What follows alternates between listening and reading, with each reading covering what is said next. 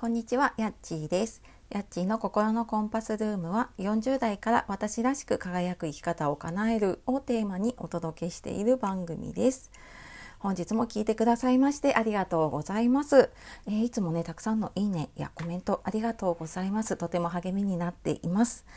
えー、週末金曜日の朝でね、10月のスタートの日ではあるんですが今朝ね台風が近づいている地域、まあ、うちの関東の方もそうなんですけれどもねこれからちょっと強くなるかもしれないのでね気をつけて、えー、安全に過ごしていきましょう。で、えー、今日はですねちょっと昨日メルマガにも詳しく書いた話なんですけれどもなぜ忙しいあの人はいつもご機嫌なのかっていうテーマでお話をしたいと思います。えー、これなんかね私の結構長年の課題だったんですけれども あのきっとねこれ聞いてくださっている方こう仕事忙しかったりとかねもう仕事家事子育て介護いろんなことに追われている方すごく多いと思います。なんだけどやっぱり忙しいのが続いたりとかもう時間がないっていうのが続くとイライラしたりとかねそれでなんかついついこう周りに当たったりとかそういうことってありませんか？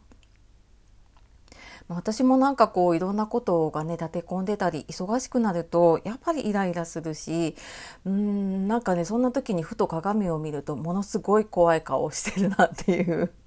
自分にね気づくことがあるんです。なんだけどなんか同じように忙しいんだけどなぜか楽しそうに仕事をしているなぜか楽しそうに子育てをしている人っているんですよね。でなんでどどういうふうにしたらねああいうふうになれるんだろうってずっと私分からなくってでなんかそういう人と私のね自己肯定感が低かった時にもうそういう人を見るたびになんで私ああいうふうにできないんだろうってなんか無駄に比べてね あの落ち込んだりとかねでさらにイライラしたりとかねしてたんです。なんだけどなんかコツをちょっと抑えたら、うん、このちょっとなんかご機嫌で過ごせる時間が増えるなと思ってでそれは自分のご機嫌なポイントとあとイライラするポイントっていうのを知ることですね。でそうすると自分が何をしてるとご機嫌になるのかっていうのが分かればそれを増やしていけばご機嫌になるしそのイライラすること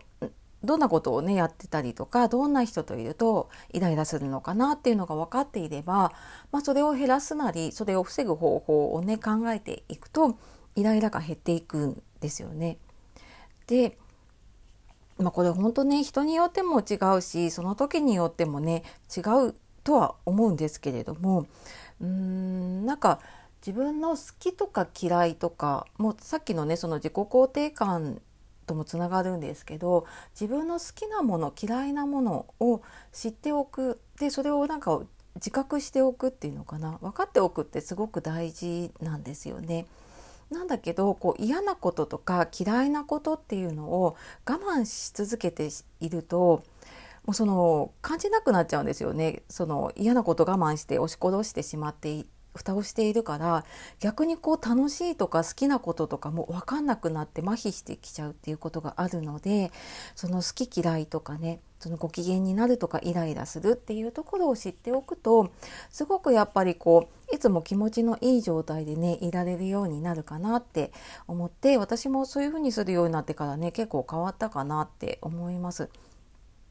でなんでイライラしてたかなって思うとそうだななんか私の場合はねこうなんか自分のペースでいろんなことをやりたいと思うんだけどそのペースが崩れてしまったりとかあとはなんかこう自分の時間が取られてるとか奪われてるっていう感覚になると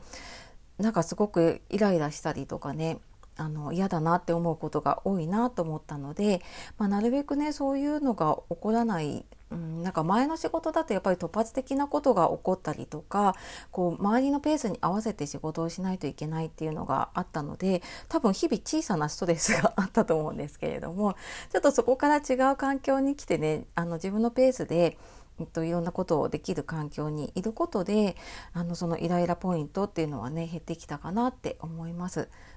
ので、えーと、とぜひなんかそのねご機嫌になるポイントイライラするポイントなんか自分の好きとか嫌いとかね、えー、そういうのをちょっと発見してみるのもいいんじゃないかと思います。